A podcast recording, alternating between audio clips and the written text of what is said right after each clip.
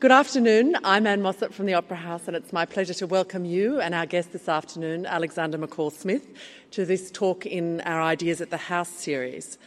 So it's a great pleasure to welcome him to the stage in a year where he's published eight new books to come and talk to us about as many of them as we can fit in this afternoon. Alexander McCall Smith.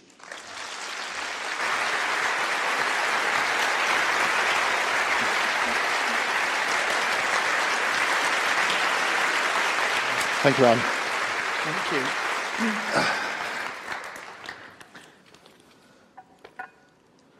We're talking this afternoon. Uh, Alexander is going to give us all the news from everywhere, um, which I think means that we're going to try and go from Regensburg to uh, Botswana to London to Scotland. But before we do that, I don't know. Uh, I have a, want to uh, ask uh, about something that is completely off the topic because I came across uh, uh, uh, some of your Twitter, your tweets earlier Oh, in the day, Oh, and. I just wanted to say how beautiful and poetic they were. Those of you who haven't read them, tell us about why, why, uh, why you have become a Twitter person. I was told to. my my um, publishers in, in New York said um, everybody has to tweet uh, these days. And uh, if you don't, you're, you're regarded as tremendously old fashioned and uh, not in touch with the, uh, with the social media. So I said, uh, okay. And so I, I, I signed up for, for Twitter, and uh, I quite enjoy it. I don't, I don't say very much. Well, you can't say very much on, on Twitter. You can just give very laconic messages in telegraphese.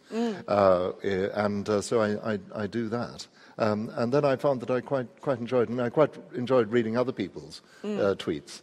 Uh, because, as you know, you can, you can reciprocate uh, signing, and, and you get some very peculiar things uh, uh, said on, uh, on, on Twitter. Do you, you Twitter yourself? Do you, No, uh, I don't. I mean, oh, right. I, I, I do. Uh, I signed up, but have failed to do anything about it. Well, there are. You're one of these people. You look at their statistics, and it says followers naught. exactly. Tweets, tweets naught. Naught, Yeah. exactly. So I'm, uh, I'm obviously very came- old-fashioned. What if somebody came and followed you? If you found that Well, I, somebody they read- have, and oh, they I have, have. I've given them nothing to Nothing follow. to follow. No, I'm very behind the times. We had Stephen Fry visit us last year, and that was when I first understood the pleasures of Twitter because he is an incessant uh, uh, Yes. tweeter. And to see him having popped up, a f- this is the view out of my dressing room at the Opera House. Um, and all, all the news of what he was doing. So when he wasn't here, you, could, you could track perfectly well what he was doing, not to mention what his alter ego, Mrs. Stephen Fry, was up to. So there, there, there I understood it, but I really do have to galvanise myself. So I will be inspired your, by your very poetic example. well, thank you. Many of us uh, really came to, for many of us, it feels like you came into being fully formed in 1999 or 1998 Yes. when we first read the number, first book in the number Yes, one Ladies Detective yes. Agency series. But you've really been a writer for many, many years um, before that, and writing not, not just legal books, but Hmm. writing many things. Yes, I did. I, I wrote quite a lot before, um, before I wrote The Number One Ladies Detective Agency. The Number One Ladies Detective Agency was the, the first book which had any real impact. Um, but prior to that, I'd, I'd written quite a lot of short stories, quite a number of short stories. I'd written a collection of short stories, I'd writ- written a collection of African traditional tales, um, and uh, I'd written over 30 children's books. Um, and um, then uh, uh, things changed, and I started uh, writing um, writing novels. Um, I was at the at the time that I wrote the number one ladies detective agency. I was fairly reconciled to to having a relatively small readership. I had a readership, but it was rel- relatively small. So I hadn't anticipated that things would, would, would, would change when I wrote the number one ladies uh, detective a- a- agency. Well, when, when, when, when you look at a list of your books, there's a very interesting, it's a very interesting thing to do because there are innumerable. And when I said I hadn't read everything that uh, uh, uh, Sandy had written, that did also include not having read Pike Fishing in Ireland, The Social Context, or The Criminal Law of Botswana. Oh, you missed yourself on that, Ann. That's nobody reads that anymore. But um, but but looking at looking at the list list of publications, there's a, there's a period around you know just from 1998 when when the first number one ladies detective agency was published, which is very interesting to look at because we go from the forensic aspects of sleep to the number one ladies detective agency the following year, the popcorn pirates, In the Protectorate, Justice in the Prosecution of Old Crimes, uh, Monkey Boy, Tears of the Giraffe, and then the fiction output accelerates enormously, and we see less of the forensic aspects of sleep. But I wanted to ask you about that transition from being an academic Yes. and writer on legal matters to becoming a fiction writer, which, if, we, if we're looking at this list, we can see that occurring over a period of time. Yes. And, and to tell us uh, what that was like and how much of that was you consciously deciding that you were really going to pursue this and how Yes. much of it was things happening. Well, I, I suppose uh, I must, deep down inside, have wanted to, to, to write fiction. Um, I think that that was probably something which, uh, which, was, which was very deep and, and very permanent. Uh, in that I, I remember writing as a, as a boy, I, I used to write. Um, I sent off my first manuscript when I was eight. Um, it must just have been a few, a few lines. Uh, I had a letter back from the publisher, which was very, very kind of, kind of him. But um, so I was, I was, I, I think I always knew that I wanted to write. Uh, but of course, as a, uh, uh, writers have to earn a living, and uh, it's, it's not possible to. Uh, to say I'm going to be a writer and that's where I'm going to earn my living. Now, some people do that and they and they get away with it. There are some people who are successful with their with their first book. They write their first book when they're 21, and it's a great success. Jonathan Safran Foer, who was here the other night. Did he do that? Yeah, well, yeah, very well. Yeah. Um, Willie Dalrymple was another another case. Uh, very Willie, young. Willie wrote wrote that book, I think, when he was still an undergraduate, his Mm. first book, or pretty close to still being an undergraduate. And and uh, that that's admirable if one can do that, that. But for most of us, actually, you have to wait. You have to wait a while, uh, because I think. Uh, it's, it's exceptional having anything to say uh, when you're, When you're 19. 20, when you're 19. now, I remember when I, was, when I was 19, I don't know how you felt when you were 19, but when I was 19, I thought I had an awful lot to say. Oh, I an thought, awful lot. I thought I knew an awful lot. And um, in fact, I, I, I didn't. Although, actually, there are many 19 year olds who do know a lot. Every so often you meet pe- uh, people who are 19, and they know far more than, than, than you know, and it's, it's, it's deeply disappointing. Well, but I think very often, though, those books that people, those beautiful books that people write when they're young, sometimes that first book is not what they know, but it's Mm. Yeah. a story that comes out of who they are and that growing up experience that has that real power. Tha- tha- tha- that's right. I mean, a really good example of somebody writing a book um, at a very early age uh, and, and doing a sustained work of fiction is, of course, The Young Visiters by Daisy Ashford, which is a marvelous book. I'm sure many people will, will, will know it. Um, written by, she was nine, or Yeah. just over nine, I think. And she wrote this marvelous book, the, the Young Visiters, which was over 60 pages. It was a fairly substantial work of fiction. And of course, it's got that wonderful opening line, one of my favorite opening lines of all time, when she writes, bearing in mind it's written by a nine and a half year old girl. Mr. Salteena was an elderly man of 42.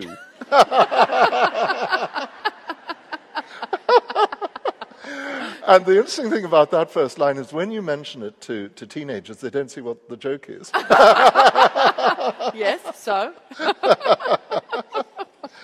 You've got to be very careful. Uh, uh, you've got, you have to know what you're writing. uh, You're, what you're writing about. I mean, there Yes. are some people who, who, who clearly, unfortunately, don't know what they're writing about, but it doesn't deter them, No. and they and, and they write books with wonderful solecism. I read about a book which was written by by, by uh, a writer from, from West Africa who who had uh, clearly not visited London before, uh, but decided that he would set his novel in London, and he re- he referred to all the palm trees. As you would, a natural part of life. and of course, people did those, wrote those books uh, about um, uh, the westerns. People always writing westerns. Uh, Italian writers, all the spaghetti westerns, Oh. spaghetti were, westerns, were wonderful. yeah. And actually, on the subject, um, the, those marvelous Inspector Ghote books by Harry Keating, he wrote those before he went to India. Okay. He'd never been to Bombay as it then was, and he had travel guides to Bombay. He sat down with those, and he wrote these, these books, which apparently were really very accurate, because the travel guides had been accurate. So he had created his own, He'd created a, um, an entire fictionalised the, version the, of Bombay. the, the BBC took him to, to, to Bombay, Mumbai, and um, introduced him. They took him on his first visit there and introduced him to a real inspector of the Bombay CID, which, of course, is what Inspector Ghote, his hero, had been. And they made a wonderful, charming film Yes. as he went round and he saw scenes that he would have described in his Yeah, book before he yeah. ever went there. And the real Indian um, police inspector said, you know, you've got it right in these books. It's absolutely accurate, and was all based on uh, on, on second-hand knowledge. Which that's a great, great talent. That. It is.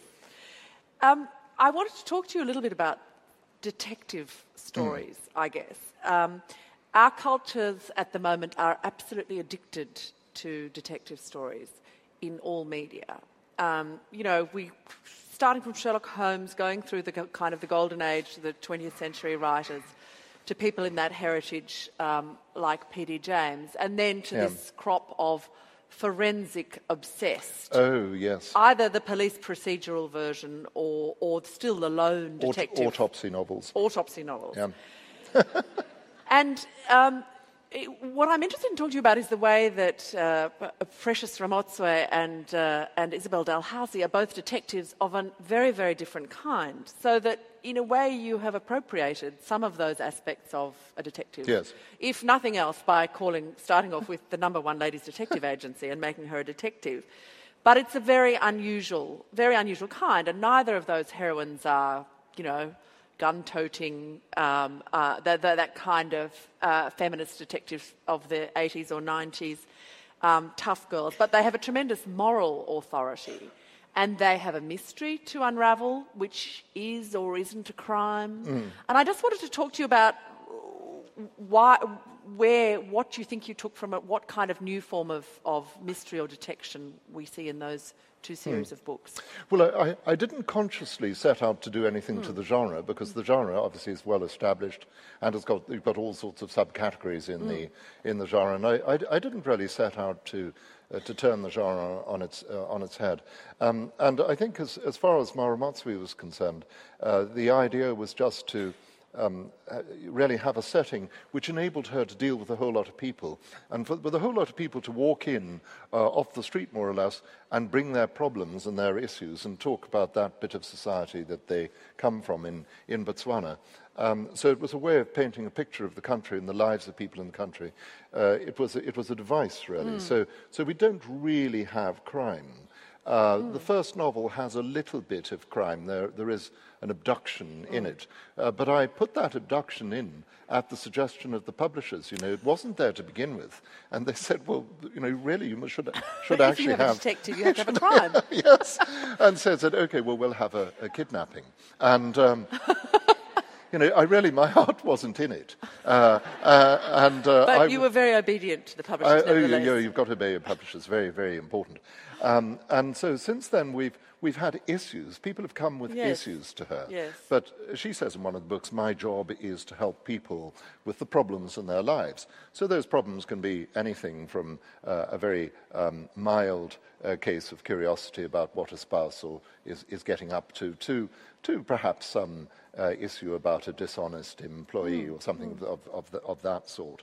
Uh, but the idea really is to talk about the life of these people and their day-to-day existence and the, the world that they live in, this, this country of Botswana, uh, whi- which I find particularly interesting. Isabel, of course, is a moral philosopher. Yes. So her issue really is to deal with, uh, with um, moral problems uh, that people have. So there's a bit of a mystery, but it's not crime. In the latest one, uh, which is called um, the one which just come, come out, um, uh, uh, an Australian professor of philosophy goes to Edinburgh uh, because she had been adopted in Scotland and then brought out to Australia. She wants to find her, her uh, biological parents.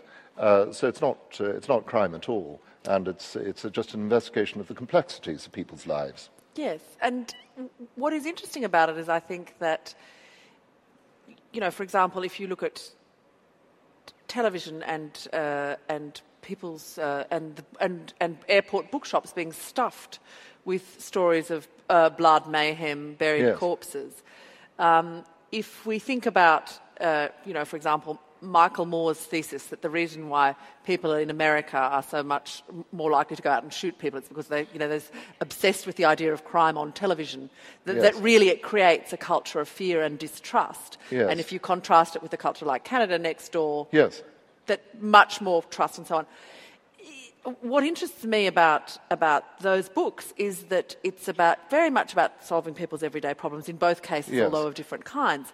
But it's also about people who live in a web of community Yes. that is about building and rebuilding interpersonal trust. Yes, yes. So that is about those kind of direct personal Yes. connections between people. Yes. It's about solving people's problem at first hand Yes. and in a way that reinforces their trust in their relationships with other people in their community. Well, th- th- thank you very much, Ann. Could you write the blurb for the next novel? Sorry, I think that is that a polite way of saying I was being a bit long-winded. no, no, no, no, no, no. It was a, it was a polite way of saying that you, you, you were very complimentary. Um, but it is, it is actually about, uh, I think it is about uh, community. The, the, the Botswana books are about, uh, about quite a, a tight and, and, and intimate community. And indeed, the Edinburgh books are about that as well, in that the Edinburgh books uh, dwell on those aspects of Edinburgh which, which are very specifically community oriented, where people know one another and know one another's uh, business. Um, and I think that's something that I'm, I'm very interested in. And Mma Ramotswe um, often talks about that when she talks about the old Botswana ways and the old Botswana morality. And there, there was a, there's one description somewhere of, um, in one of the books uh, where Mma Ramotswe is talking about her father's hat. Uh, he had Obed Ramotswe, who who's, we, we don't really meet in the books, uh, particularly uh, except in the first book, I suppose. We, we see a bit of him there uh, because he's now, as they say in Botswana, he's late. And o- Obed uh, was a very fine man, and, and he had this battered old hat. And she remembers once how he had left his hat somewhere, or dropped, dropped the hat near Mochudi, where they lived, and somebody had taken his hat and put it on a wall, so that when he next went past, his hat would be safe for him. And then, uh, then, then she says, uh, people don't treat the hats of others with respect anymore, which I thought is, is, in a sense, a metaphor for the, for the loss of, of, of um, uh, intimacy in, in, in human relations and, and the, sort of, the sort of relationships that you will find in a small town. Uh, we live, we don't live in small towns anymore, and we live in very anonymous cities. Um, and I think we're, we yearn for that. We want to go back to uh, a world in which we knew the other, uh, to a world in which we, we, we felt we had bonds with the other, that we knew where the other person came from, in a sense, which, of course, you get in country areas. They'll say, oh, so and so. There's a wonderful uh, Scots expression, I kent his father, I knew his father. Um, it, it's, it's that sort of society that, that I think we miss. Uh, we can't turn the clock back, uh, much as we'd like to. You know, we can't, we can't really re- recreate um, that sort of society, um, although we, we, I suppose we'd dearly love to. Well, I think it, what we might want to do is recreate it selectively. Yes, yes, maybe we can do it s- uh, selectively. So that the aspects of community, we, we want the aspects of community, but not the contagious diseases. That's, that's right, yes. Yes, that puts it very well. Yes, we want, we want modern plumbing, effectively. Absolutely. Um, one other thing that those two characters have in common is that they are women of affluence, relative affluence in their communities, who have uh, a choice about what they do and have chosen this career of, of at least as Yeah. part of their, what they do, of investigating other people's problems. Um, and it's quite interesting. How do you think about money in that context? Well, it's, it's interesting that uh, when I created Isabel Dalhousie, I created uh her as somebody who'd inherited a bit of money, and therefore she had the time to run her, her, um, uh, her uh, review, um, her applied ethics journal.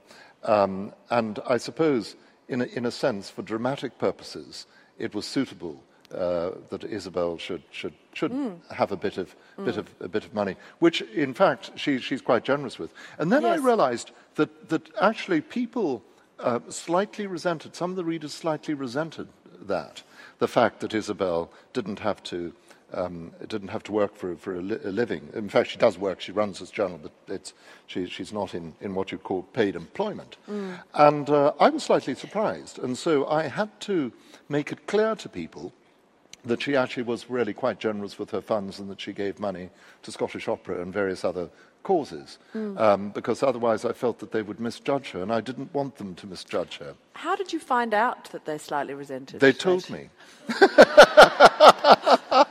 you know, that's if you if you want to know what readers feel, you can in extremis. You can you can listen to them. so I had letters. And some of the letters said, this is the early stage of the Isabel, some later said, I'm trying to like this woman. Now, of course, you see, what I had done was I had painted her as a, as a fairly typical Edinburgh woman of that particular sort. Uh, of intellectual interest. She, her, her, interests are interests of the mind.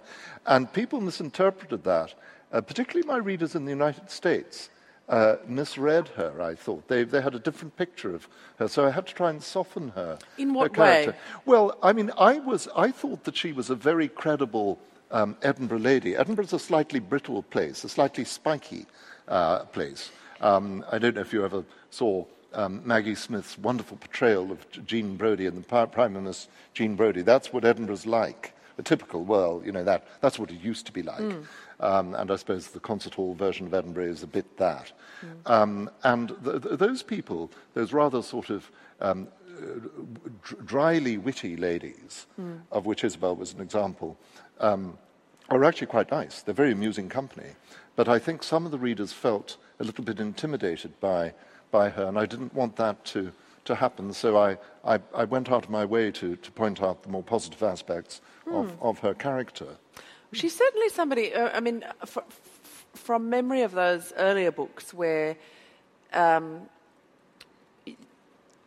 she, it was a lot of thinking and a lot of talking and a lot of reflection on yep. things. And in some ways, I think she has, whether through that process or whether through the process for readers of her her relationship with Jamie, yeah. having a child, all of those things have given have kind of varied her preoccupations. Yes, they I have. Guess. I, I, th- I, think that that's right. I think the relationship with Jamie was quite important in that respect. Mm. In that, what I'd originally planned for Isabel was that Jamie would be a friend, a platonic mm. relationship, because mm. Jamie, after all, was the former boyfriend of Isabel's niece. And, uh, uh, you know, and then I came under great pressure um, to let things get a little bit um, steamier. Uh, or put in a kidnapping. Or a kidnapping. and uh, so, uh, one friend of mine in particular who, read, who, who, lives in Edinburgh, who, who reads those manuscripts after I write an Isabel book, mm. I give it to my friend Peter Stevenson. And he, in fact, I've written him into the books. He appears as a friend of Isabel's.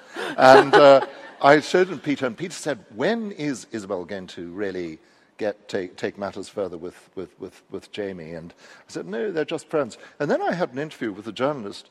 Uh, I went down to London was interviewed by a journalist from the Daily Express, and she said, You've got to let Isabel have an affair with Jamie.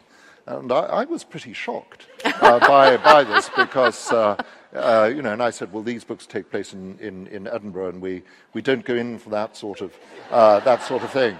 And, so uh, no uh, Edinburgh Cougars. And, yes, and so uh, uh, I, I, did eventually. I, I, allowed it to happen, and uh, they they became closer.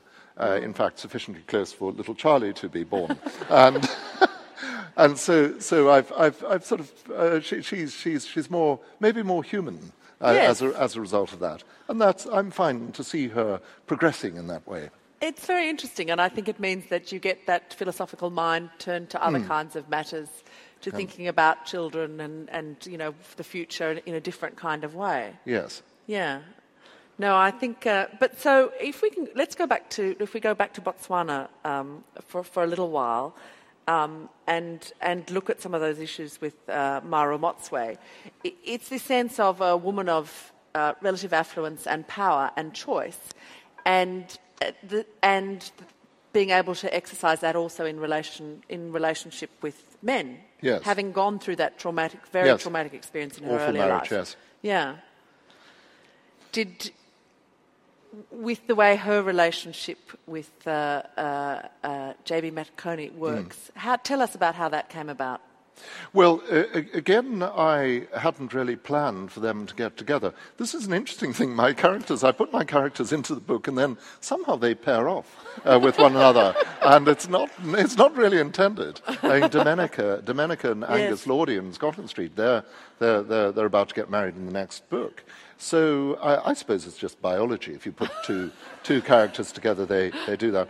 But in fact, uh, initially, Mma Ramotswe took five volumes to marry yes. Mr. J.L.B. Matekoni. Um, it, was, it, it re- really did go on. And, and Mama was engaged to Phuti Radiphuti for mm. three or four volumes as well. So we have these long engagements. And we had long engagement for Isabel as well. Yes. Yes. so I don't know what that signifies, but it Caution. does happen. Yeah. Caution, possibly, yes. Well, that's, that's one interpretation of it. um, we've seen the first episode here of the number one ladies detective agency on television last week, and presumably the second last night, although I didn't see it. Um, what did you think of the television adaptation?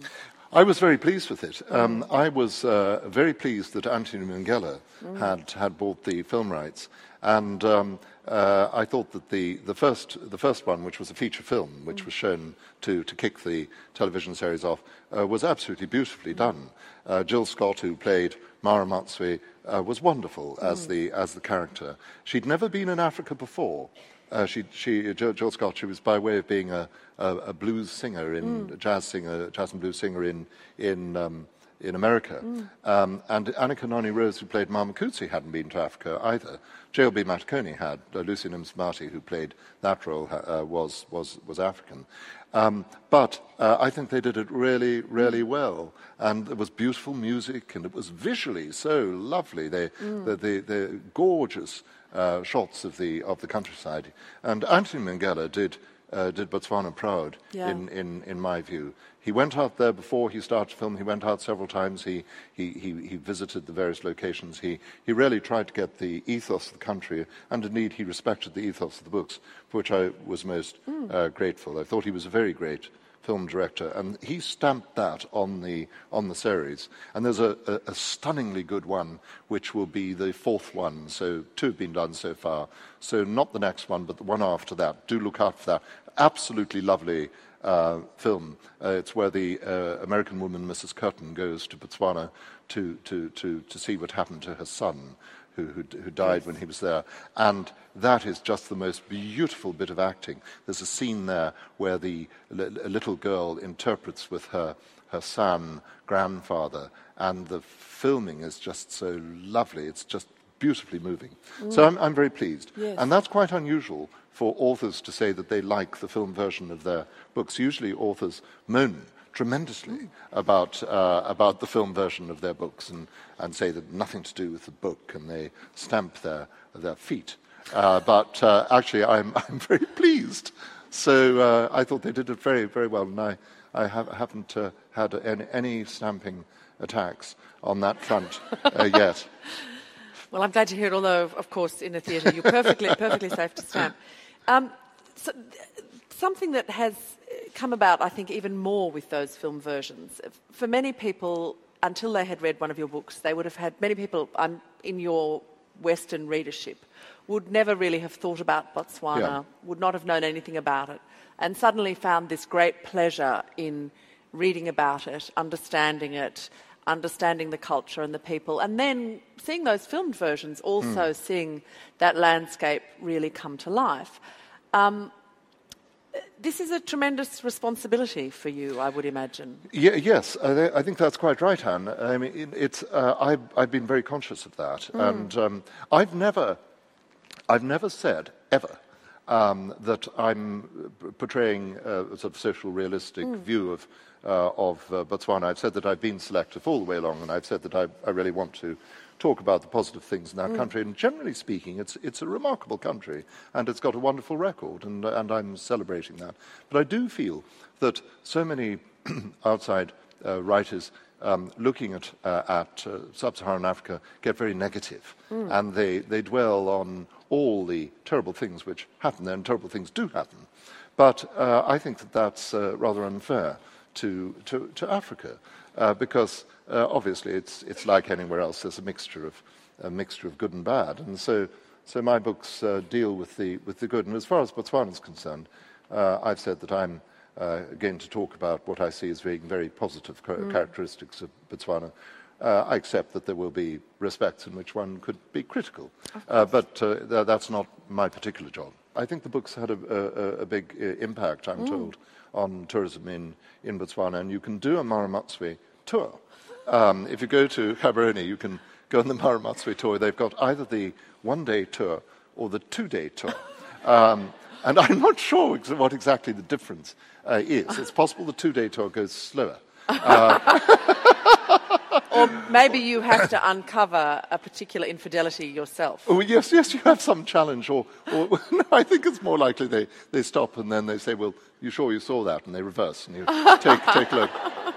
and they'll take you, they take you to Mochudi, where Mma Ramotswe mm. grew up. They, they take you to the, the little opera house that we, we established there, the number one ladies' opera house, which is a little bit smaller than, than this establishment. and, uh, and then they, they take you past the house where they, they say I lived. But I think they've got the wrong place. but it doesn't matter. They've chosen a convenient house. well, as long as everybody's enjoying themselves. As long as everybody's happy with it. Can we talk a little bit about Scotland Street ah, and, yes. and, about life in Edinburgh? And as a uh, Bertie addict, I wanted to see if you might read us a little bit from The Importance of Being Seven. I'd, I'd, I'd, love to do that. Uh, poor little Bertie, uh, for the benefit of. of, of Is there uh, anybody who doesn't know about does uh, anybody well, need a background on Bertie? there will be some who, who won't know. Bert, Bertie's a wonderful little boy who's, who's six. He's been six for the last six years. Um, uh, the other characters in the books have, have gone on, but, but Bertie's actually stuck at being six. And his problems, he's got a serious, serious problem with his mother, Irene, who is a very, very pushy mother. We have a major problem in Edinburgh uh, with excessively pushy mothers, which I gather is a problem that occurs in parts of Sydney uh, as, uh, as well. We could perhaps talk about that uh, la- la- later on. But, but um, anyway, Bertie's mother makes him uh, learn the saxophone, um, go to yoga lessons. He goes to uh, yoga classes called Yoga for Tots, uh, where the children are so small, many of them they have to be pushed into the yoga position because they can't sit up yet.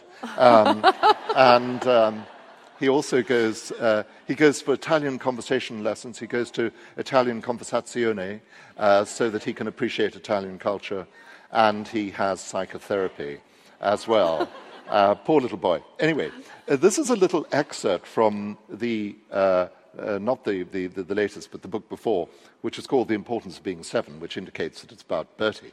And little Bertie, his mother, Irene, this dreadful woman, has a favorite charity that she, uh, she's very keen on, uh, which sends supplies, relief supplies to Romania, and it sends out of date drugs and out of date jeans uh, to Romania. And the Romanians actually don't want either of these, but, but nonetheless, they get them.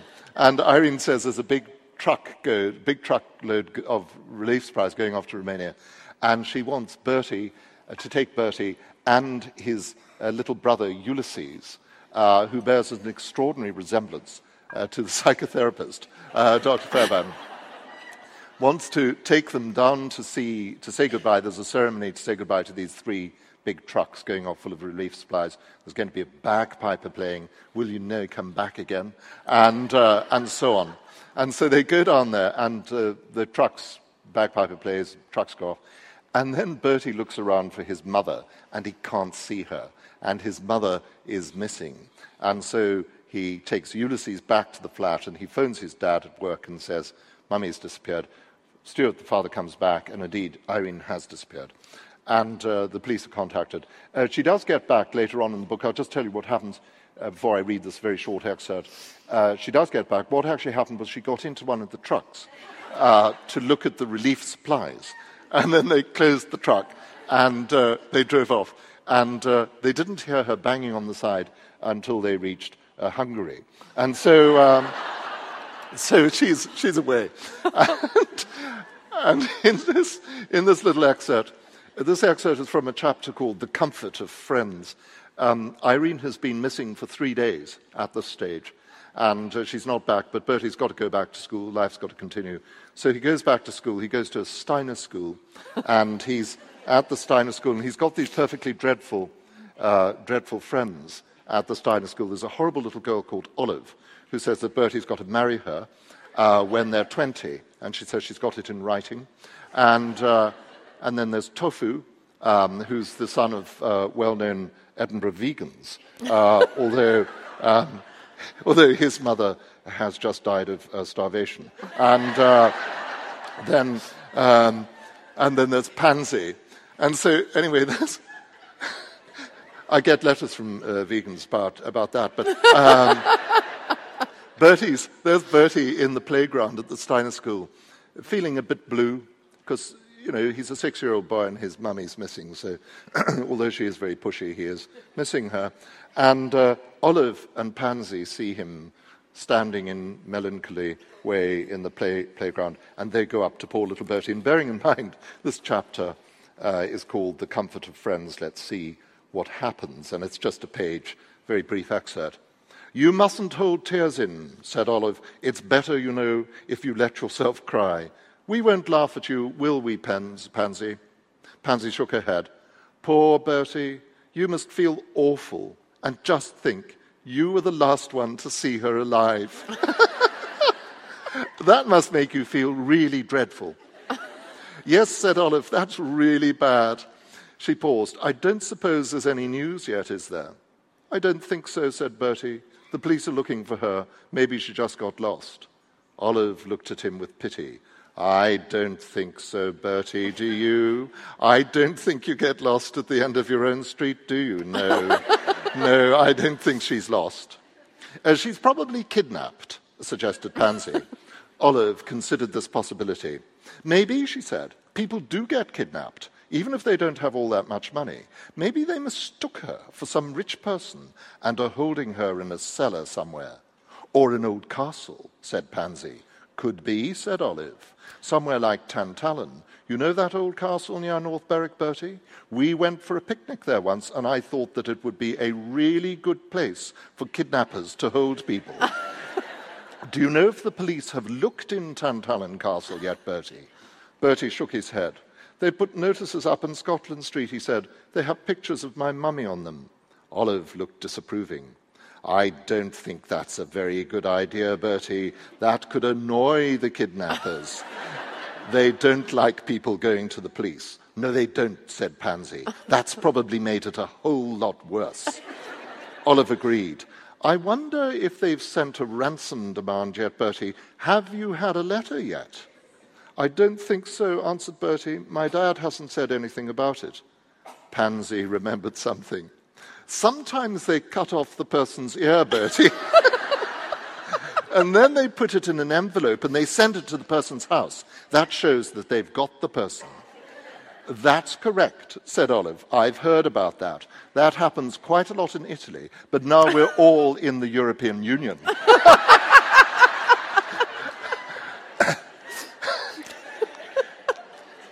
They may have sent your mummy's ear already, said Pansy. Maybe your dad just thought it was junk mail and threw it away. that's, that's quite possible, said Olive. We never open our junk mail, we just throw it away. It never crosses our mind that there could be somebody's ear in it.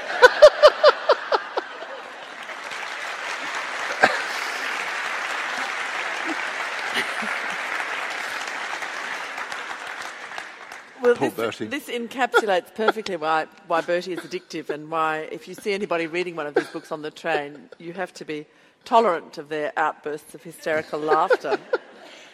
Um, i he's a wonderful character, and those awful, wonderfully awful children. Aren't they horrible?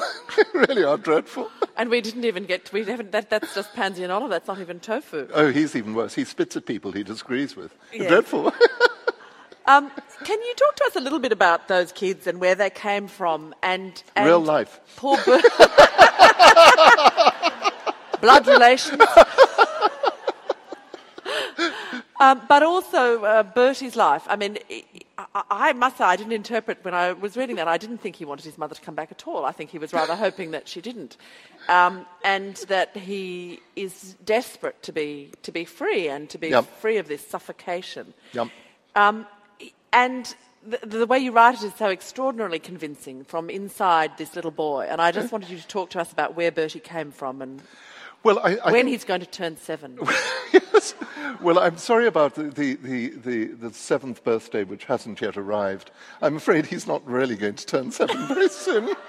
It's just because I, Another I- six years. I like him so much as he is. He's Yes. just he's got the innocence of childhood. He and he tells the truth. That's the other thing about Bertie that he tells the truth. Everybody else around him is lying through their teeth, and Bertie tells the tells the, the truth. He's he's so lovely from from that hmm. point of view. So he represents innocence and charm, and also I I think that an awful lot of of little boys actually are somewhat suffocated by, by their, their, their mothers. So with, with the best, you know, for the best reasons. The mothers uh, want their, their little boys to be, to, to be uh, concert pianists and, and, and uh, things like that, and, and perfectly reasonable. yes, one in three million chance of making a living as a concert pianist. So, uh, but I, I think that if you, if you talk to a little boy, even a little boy who's got you know absolutely straightforward parents, they actually are. It's very aspirational. They've got plans. They want to be something else. They want. They are looking forward to freedom. I think all children are looking forward to. To, to freedom, to the, to the point at which they're going to be 18 or whatever they, they, they want to be. So it's entirely natural. And I, I think particularly with little boys, because they've got so much energy and they want to go off and conquer the world, and, and uh, then, but they've, they, they, they, they have to do They're music trapped at yoga lessons. Go to yoga for tots and things like, things like that. So I've certainly known a few little boys who have been enrolled in courses like, uh, like, like that. I think it, do, it does, does exist. And do you think this? I mean, uh, this the kind of the yearning for freedom is exacerbated by this more, uh, you know, the the w- w- we talk about it. I think in an Australian context quite often, which is that, you know, that that previous generations of parents told their children, you know, don't come home until you're bleeding, or don't come home until the sun sets. Go out and play, Yeah, yeah. particularly in Australia. Where and there, there's a different style of parenting now, of which Irene Yeah. is perhaps the most extreme example. I, th- I think that that's I think that's probably right, and that I if, I think that if if we um, think those of us who, who are over forty perhaps think of the the freedom that we had in uh, in our upbringing and how children have very little little freedom now. I think it's it's really really sad, and you see these children who, who, who aren't allowed to go out and, and ride their bikes and, and and and have that sort of freedom. So there's a serious serious point in the in the um, in the back uh, the background. I mean, there are lots of forces within society that would actually restrict our freedom in all sorts of respects for health and safety reasons. Uh, for example, uh, you know, dreadful restraints. In, in the UK, I don't know how bad it is in, in Australia, but in the UK, it's been virtually impossible for teachers to take kids on outings from schools. Because if you go, I mean, this is just utterly risible, it's ridiculous. But if you actually wanted to take your class down to the beach, you have to go first. Uh, the teacher has to go first to do a risk assessment report on the beach. And so has to go and photograph the beach and make notes on the, on the beach and then come back before you can take children to. I mean, this is just utterly absurd. And as a result of that, uh, British kids go nowhere uh, and they never go to the beach. It's, it's extraordinary, quite extraordinary. The government has said it's going to try and change that and uh, it's going to force, force children to go to the beach. in Scotland. Really Yes. something to So look forward to, You will go to the beach. No matter how risky. um, we've got uh, a couple of minutes left, I think, before we want to open uh, the floor to you to ask your questions.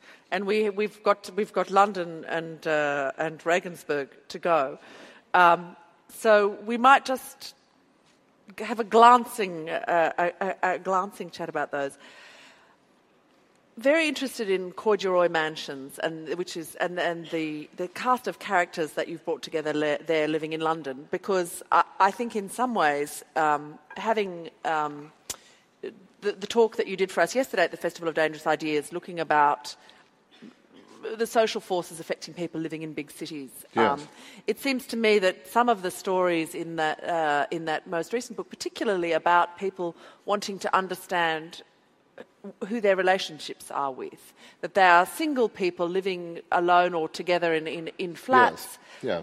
Yeah. discussions about where is home, uh, who- you know, what is their relationship with their family, who, what are the ties in their lives? Is it, is it just their, you know, their wonderful dog who's led to MI6. So, Yes. so, so that, that whole thing about the dissolution of those social structures and what it means for people who live in that kind Yes, of place. I, I, I, th- I think that if you look at a city like London, which I, I don't know particularly well, I mean, I obviously go down to London quite, quite a lot and, and, and know people there, but um, uh, I, I gather uh, that uh, Mansions, where the, the, the way I describe it, uh, contains a fundamental impossibility, which obviously I, I, I, I have to ignore, um, which is that people would talk to their neighbours.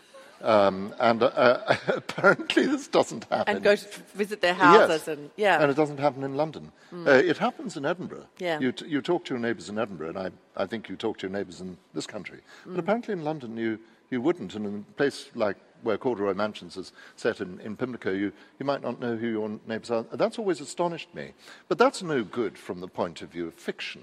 Because you could hardly, you could hardly write a book in which nobody talks.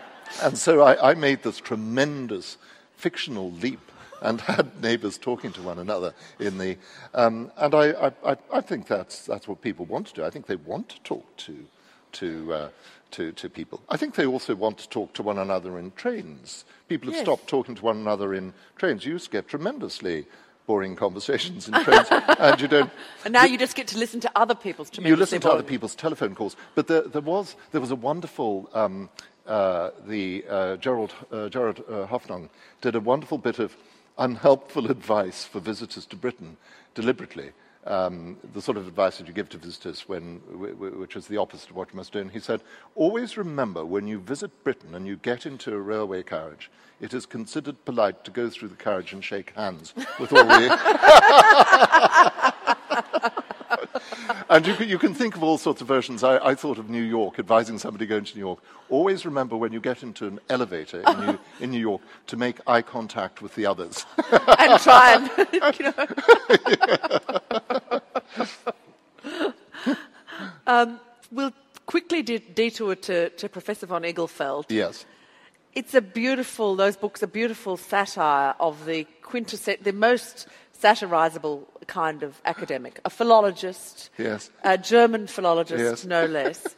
Um, what is it about it that you enjoy? Is it is it revenge on every academic nitwit that you dealt with in your past life? No, a not- pure pleasure. No, it's not. It's not that. There's no sort of Schadenfreude involved in, in it. Von Igelfeld certainly has very unfortunate things happen to him, but, but it's, it's, it's not that. Uh, the the uh, etiology of those stories, so to speak, was um, I have a very uh, old uh, German friend, uh, Professor Dr. Dr. Dr. honoris causa, uh, Reinhard Zimmermann, uh, who is also the godfather to my uh, our younger daughter. And uh, he's, a, he's a very tall German professor. He's about six foot five or six, something like that, very imposing uh, looking uh, professor. And uh, he's a very strong tennis player. He doesn't have to move around, he just stands at the back of the court and reaches out and sends the. And Reinhard came to see us once, and I went for a run along the side of the Edinburgh Canal. We went for a jog. And Reinhard said to me while we were running along, Why don't you write a story about a German professor who can play tennis? And I said yes. And uh, I wrote the first one, which was called The Principles of Tennis, about three German professors who can't play tennis, but who've got a book that tells them how to play tennis. And they think that you can play tennis if you read the rules in the book, which is uh, their sort of approach to life. And um, I sent this story off to Reinhard, and uh, he wrote back and said, very funny. And, uh, um, uh, but he encouraged me to write more, so I wrote the first book, which was Portuguese Irregular Verbs. And uh, no, of course, in those days, it was before the books really taken off. My normal publishers wouldn't dream of publishing fiction under the title of Portuguese Irregular Verbs. So I have a small imprint of my own in Edinburgh that I run with a friend of mine there. We publish a couple of books a year at a complete loss, 100% loss. Um, and we do the most peculiar books. We do, we specialize in books by friends' mothers. So if anybody's mother's written a book, have a word with me afterwards, and uh, we'll try and fit you into the uh, publishing uh, schedule. Anyway, we published this under our little imprint, Maclean Dubois. We, we printed 500 copies, and uh, Professor Dr. Dr. Dr. honoris causa, Reinhard Zimmermann, bought 250 of them. So they went off to Germany and they were circulated. He sent them to all his German professorial friends. And I had letters from these professors saying, very accurate, we know many people like that. and then I wrote, I wrote the sequ- sequel, which was the, the uh, finer points of sausage dogs, and then the, the third book, which was called The Villa of Reduced Circumstances, and this new one, which I've just got out, which is called Unusual Uses for Olive Oil. Um, I, did, I, did, I did a signing in um, Melbourne, um, in Hawthorn in Melbourne, and this woman came up to me with a copy of Unusual Uses for Olive Oil and said, um, I'm an olive oil producer, and uh, I've got every book about olive oil. Should I buy this one? And, uh, but of course, if you ask an author, should you buy his book, of course they say yes, and they usually say buy multiple uh, copies. Uh, but she, she, she did. So, and olive oil does come into it, but only as a means of lubricating the wheel on this unfortunate dog that has three wheels, uh, having lost. It's complicated. It's a story. complicated, complicated story. story. the dog with yes, a very complicated story. Well, it's time for you to be able to join the conversation. Could we have some more lights on the, in the house, please? Um, there are microphones uh, over here on, on the aisles. Um, and uh, do feel free to come and uh, ask a question from one of those microphones. Yes, here in the red shirt. Is Freddie de la Haye based on a real dog? This is the dog in uh, the Corduroy Mansions books. Uh, th- th- thank you. No, he, uh, thank you for that question. Uh, no, he's based on a, on a there's a, p- a boy called Freddie de la Haye. There's an actual real little boy who's the son of a, a bookseller. And I thought, what a wonderful name. So I called the dog after him, he was quite pleased. Uh, the boy. Well, it's a very brave dog. So, uh, so he's, he's not based on real dog. And in fact, I invented the breed for him. He's a Pimlico Terrier. And uh, that doesn't exist either. but uh, people might perhaps like to breed the Pimlico Terrier because he's a very, very fine, uh, fine dog. He's, he's, he was employed, he's got, had a checkered career. He was employed at um, London Airport, Heathrow, as a sniffer dog. And then he lost his job uh, when they did an inquiry on equal uh, employment at the uh, airport, and they discovered all the sniffer dogs were males. And uh, they fired half of them and appointed female dogs to, uh, which was a bad move. It didn't work uh, because all the male dogs were more interested in the female dogs than uh, in the uh, than in the contraband. But Freddie goes on to have a wonderful career as a spy in, He, uh, in he's that recruited book. by MI6 Yes. uh, very successfully. Over here, number one. Um, just on issues of gender equality, I'm very interested that you write from a woman's perspective in a lot of your characters. Is there a particular reason for that? Uh, thank you for that. Uh, no, not really. I, I think I find the conversation of w- women interesting. Uh, and uh, it's, uh, so therefore I uh, decided in the number one ladies detective agency it would be women's, uh, women's view of the world. And, and I, I just find, I, I find it uh, interesting to, to um, reflect on what, what women talk, talk about. Uh, and they do have different conversation from the conversation men have. I mean, if you go, I mean, women, I know this is, this is cliched, but women are more prepared to talk about feelings than men are. Uh, if you go into the average bar and there's a group of men at the bar and you hear them talking, you can be fairly sure uh, that they're not talking about their feelings. Um, they, might be talking about Wayne Rooney's feelings. Uh, They may, yes. So, so that, that, that interests me. And, and I think as a novelist, uh, you have to be able to put yourself into other people's shoes. Uh, so I think it's, it's important that a male novelist should be able to put himself into women's shoes. And there are some male novelists who enjoy doing that. Uh, this is going downhill. Okay, well, I'm hoping that you will be able to restore the Raise the moral, tone. the moral tone of the conversation. I'm told that this will pick up my voice. Um, a li- along the same lines a bit, which is that did you mentioned feedback to your publisher, you know, from women in America or whatever. Yep. What about feedback from African women and men? Um, Yep. Indeed, whether you know, one of in our book we couldn't find fault with the very first time we read one of your books, and so to be the devil's advocate, I said, "Oh, do you think they felt a bit patronised?" Yep. So I'm just interested to know about that. No, that's, thanks for that question. That's, that's very interesting. I, I, I hope that they, they didn't feel that. I hope that people in Botswana didn't feel that. I mean, some, for all I know, may have. Uh, they're very polite people, so they'd be very hesitant to, to, to, to draw my attention. I don't think, I don't think it's uh, patronising. I mean, I, I think Mma Ramotswe could, could be anywhere, actually. I think I, she, she could be in Scotland. She happens to be a Botswana that I'm writing about. I think she's a universal figure. Um, and I think, I've, uh, I think that people in Botswana, uh, a number of people in Botswana have said to me that they are very pleased that it presents a very complimentary picture of their country. That's, that's certainly something which has been fed back to me. Uh, and I think the, uh, because they are proud of their country, with good reason.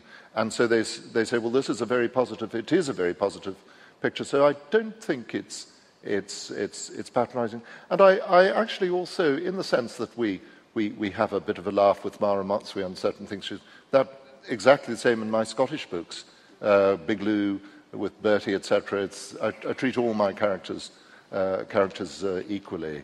So I, I, know the point that you're, you're, you're, you're, raising, and I'm certainly conscious of it, but, but I, I certainly um, touch wood, people haven't, in Botswana, haven't really uh, felt that too strongly, or if they have, they, they, haven't, they haven't raised it with me a, a great deal. And I, I, what, what I do find, sometimes people in Botswana, and this really gives me great pleasure, somebody will come up to me and say, oh, I've got an auntie just like that woman. You know, she's, she's just like my. And to me, that's, that, I, I really love hearing that. I mean, that is really, really very, very encouraging when I, when I hear that. Mm. Over here. Yes, this follows on a little bit from what you've just been speaking about. I wondered whether you grow, grow steadily more irritated or whether you grow to love some of your characters more or less as you write them. Well, thank you for that question. That's, that's extremely Interesting. Um, I, I, suppose some of the characters, uh, when they have irritating traits, uh, will cause me to be a bit ir- irritated. I mean, Bruce in Scotland Street, who's a terrific narcissist and who uses that awful clove scented hair gel. Um, I don't know whether clove scented hair gel exists, but uh, I'm, I'm it, it's, you know, it's the sort of thing that would irritate uh, you. And he, he, he really, I get very irritated with him. But I've got a certain affection for them, and I, I think I've got affection for all of my, my characters. And if you actually lost that, if, if you lose that affection for characters, I think it's quite difficult to, to write about them. You've, you've, got to be able to see things from their point of view. Because I don't do real villains, and it might be different if I did real villains. We haven't really got many villains in my book. Well, we had Charlie Gotso in the first book. He was pretty unpleasant. Um, uh, and in Scotland Street, we had um, Lard O'Connor, uh, who's the um, uh, Glasgow informal businessman, emerging businessman. Um, and he, uh, and I bumped him off, which I was actually quite sorry uh, about when he fell down the steps at Big Lou's coffee shop, and uh, that was it. And the reason why I bumped him off was not because I didn't like Lard O'Connor. I really quite liked him. He was a sort of lovable gangster, Glasgow gangster, who ate um, uh, deep fried um, Mars bars. Um, which actually, that I think is a myth. I've never seen anybody eating deep no. fried Mars bar, but it is said to happen in Glasgow. It doesn't happen in Edinburgh, but it happens in, in Glasgow. Anyway, um, Lard O'Connor, uh, the reason why I bumped him off was not because I was irritated with him or, or disliked him, but I think because I wanted to describe a Glasgow gangster's funeral, uh, because I'd seen a picture of one of these events where all the mourners all looked pretty miserable and they all had great big scars on their, uh, their face. And uh, so I wanted to describe Lard O'Connor's funeral. And they're going for big wreaths. They have big wreaths which spell messages out. So Lard O'Connor had these big floral tributes, one which just said, big man. And another, and another one said, quality.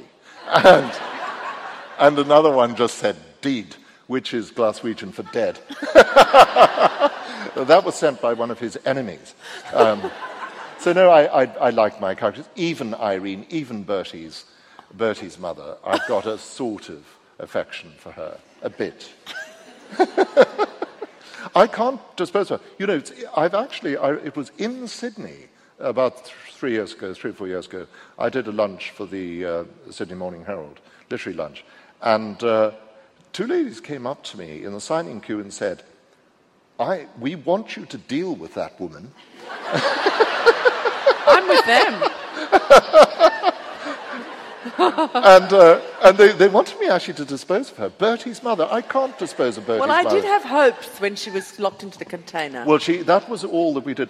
Uh, I mean, somebody also suggested that she could. She goes to this floatarium where she floats in the flotation tank to, to de stress. Somebody suggested there could be a, a specific gravity error in, uh, in making up this highly supportive liquid, and she could sink. But I, I really can't, because I don't want Bertie to lose his, his No. mother. I mean, it was bad enough having her taken off in, in, in a lorry to, to Hungary. And, uh, you know,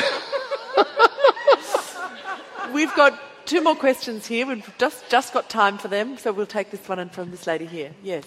Hi, um, I just wanted to know if you ever get writer's block and how you do deal with it. If, Thank- he, if sorry. he ever gets writer's block. Thanks for that question. Uh, no, I'm, I'm, I'm very fortunate, touch all, all available wood, which is in the short supply up here, um, uh, for uh, the fact that I, I, I don't appear to get, get that. I think writer's block is, is, possibly, is possibly depression. I think when writers say that they've got writer's block, I think they're probably undergoing a, a short period of depression, uh, rather, or alternatively, they've got nothing to, to say. Um, and I mean, that's, that's really quite a posh way of saying, you know, I've got no ideas, I've got writer's block. of course, most people, I mean, some people have writer's block, they get it at birth, and they. and those people will never write a book. and, and you can imagine the, the, the, the doctor. The doctor says, I'm terribly sorry to tell you, your baby's got writer's block. but it can have a perfectly decent life.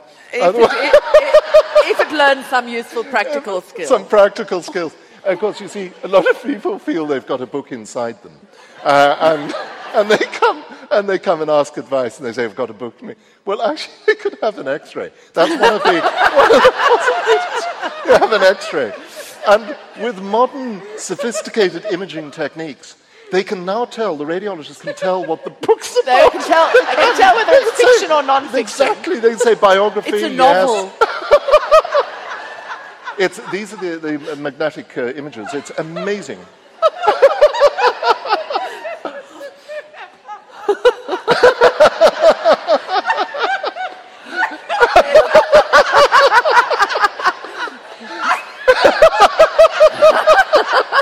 Thanks for that question. That's really good.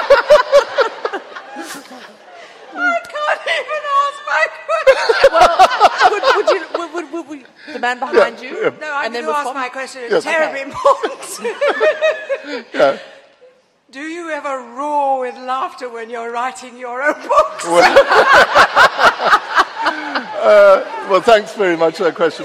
Uh, no, but uh, occasionally, uh, occasionally I do, I do have a small laugh, and uh, and uh, my, my wife says, "What do you, what do you write?" She can she can tell when when uh, when I'm writing something which is uh, which is t- tickling me. Most, so often, I mean, see, Bertie scenes can sometimes uh, can sometimes amuse me. So yes, sometimes I I, I do have I hope have a so. small. Thank you for that. Thank and you. we'll take this last question quickly. I hesitate to ask a question because I'm the first male. but uh, do you, did you know Roald Dahl, and do you think there may be an African influence on, your, on both of your writing? Right. The, the, the first question was, did I know Roald Dahl? And the second question was, could there be an African influence? Um, I, I didn't know Roald Dahl, although um, uh, we shared an agent. Um, my, uh, my first agent, uh, Gina Pollinger, Gina and Murray Pollinger, they actually were Dahl's um, agents through, through most of it. And currently the Dahl estate is handled by my current agent. But no, I, d- I didn't, didn't know him. I think he must have been an extremely uh, interesting man. Uh, the African influence, uh, possibly, yes. I think the African uh, the influence of, of, of, of African culture in the, in the number one ladies detective agency is, is, fairly, is fairly strong. My main literary influence, I think, in relation to that book, the number one ladies detective agency, and the subsequent books in the series, was R.K. Narayan, the Indian writer, who's a wonderful, wonderful writer, his Malgudi novels. And I think that really influenced, uh, influenced me um, uh, in, in, in the, the way in which the number one ladies detective agency um, uh, developed. And other, there are other influences. Barbara Pym is one, Benson, the humorist, is another, so on. Thank you. I'm very grateful to our final questioner for bringing us back from the brink of complete hysterics. not a seemly way to finish such a serious session this afternoon.